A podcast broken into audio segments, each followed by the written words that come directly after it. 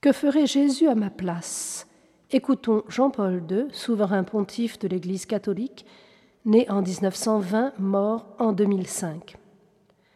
Très chers jeunes gens et jeunes filles, ayez confiance en Jésus, mettez-vous à l'écoute de ses enseignements, fixez le regard sur son visage, persévérez dans l'écoute de sa parole, laissez-le orienter toutes vos recherches et toutes vos aspirations tout votre idéal et tout le désir de votre cœur.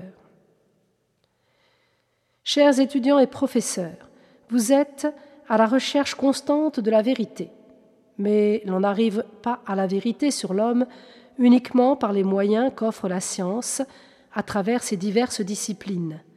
Vous savez bien qu'il est possible de découvrir entièrement la vérité sur l'homme, la vérité sur nous-mêmes, uniquement grâce au regard plein d'amour du Christ. Et lui, le Seigneur, vient à notre rencontre dans le mystère de l'Eucharistie. Ne cessez donc jamais de le chercher, et vous découvrirez dans ses yeux un reflet attrayant de la bonté et de la beauté que lui-même a diffusé dans vos cœurs à travers le don de son esprit.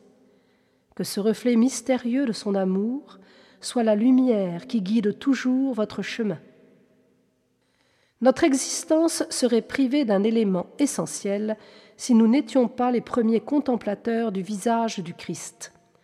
Quelle meilleure contemplation du Seigneur pourrait-il exister que de l'adorer et l'aimer dans le sacrement de sa présence réelle par excellence?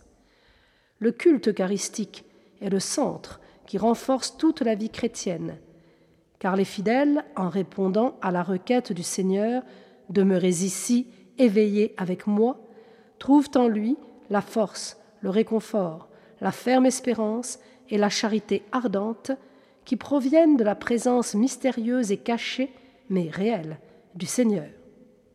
Je souhaite que les fidèles découvrent dans ce trésor incomparable qu'est l'Eucharistie, que Jésus nous a laissé, la joie et le bonheur de la présence aimante du Sauveur, qu'ils y goûtent avec ferveur la bonté de Dieu pour les hommes, que tous y trouvent lumière et force pour la vie quotidienne dans le monde, dans l'exercice de leur profession, dans les situations les plus diverses, dans leur témoignage de foi, ainsi que pour vivre pleinement la beauté et la mission de la famille. Pour être une étincelle de lumière, il faut vivre en contact permanent avec Dieu, le cœur du Rédempteur et la source de l'amour et de la paix, de l'espérance et de la joie. Ô Christ, lumière du monde, répands sur nous et sur tous les hommes cette clarté venant du ciel qui a enveloppé ton apôtre Paul. Illumine et purifie les yeux de notre cœur pour nous apprendre à tout voir à la lumière de ta vérité et de ton amour pour l'humanité.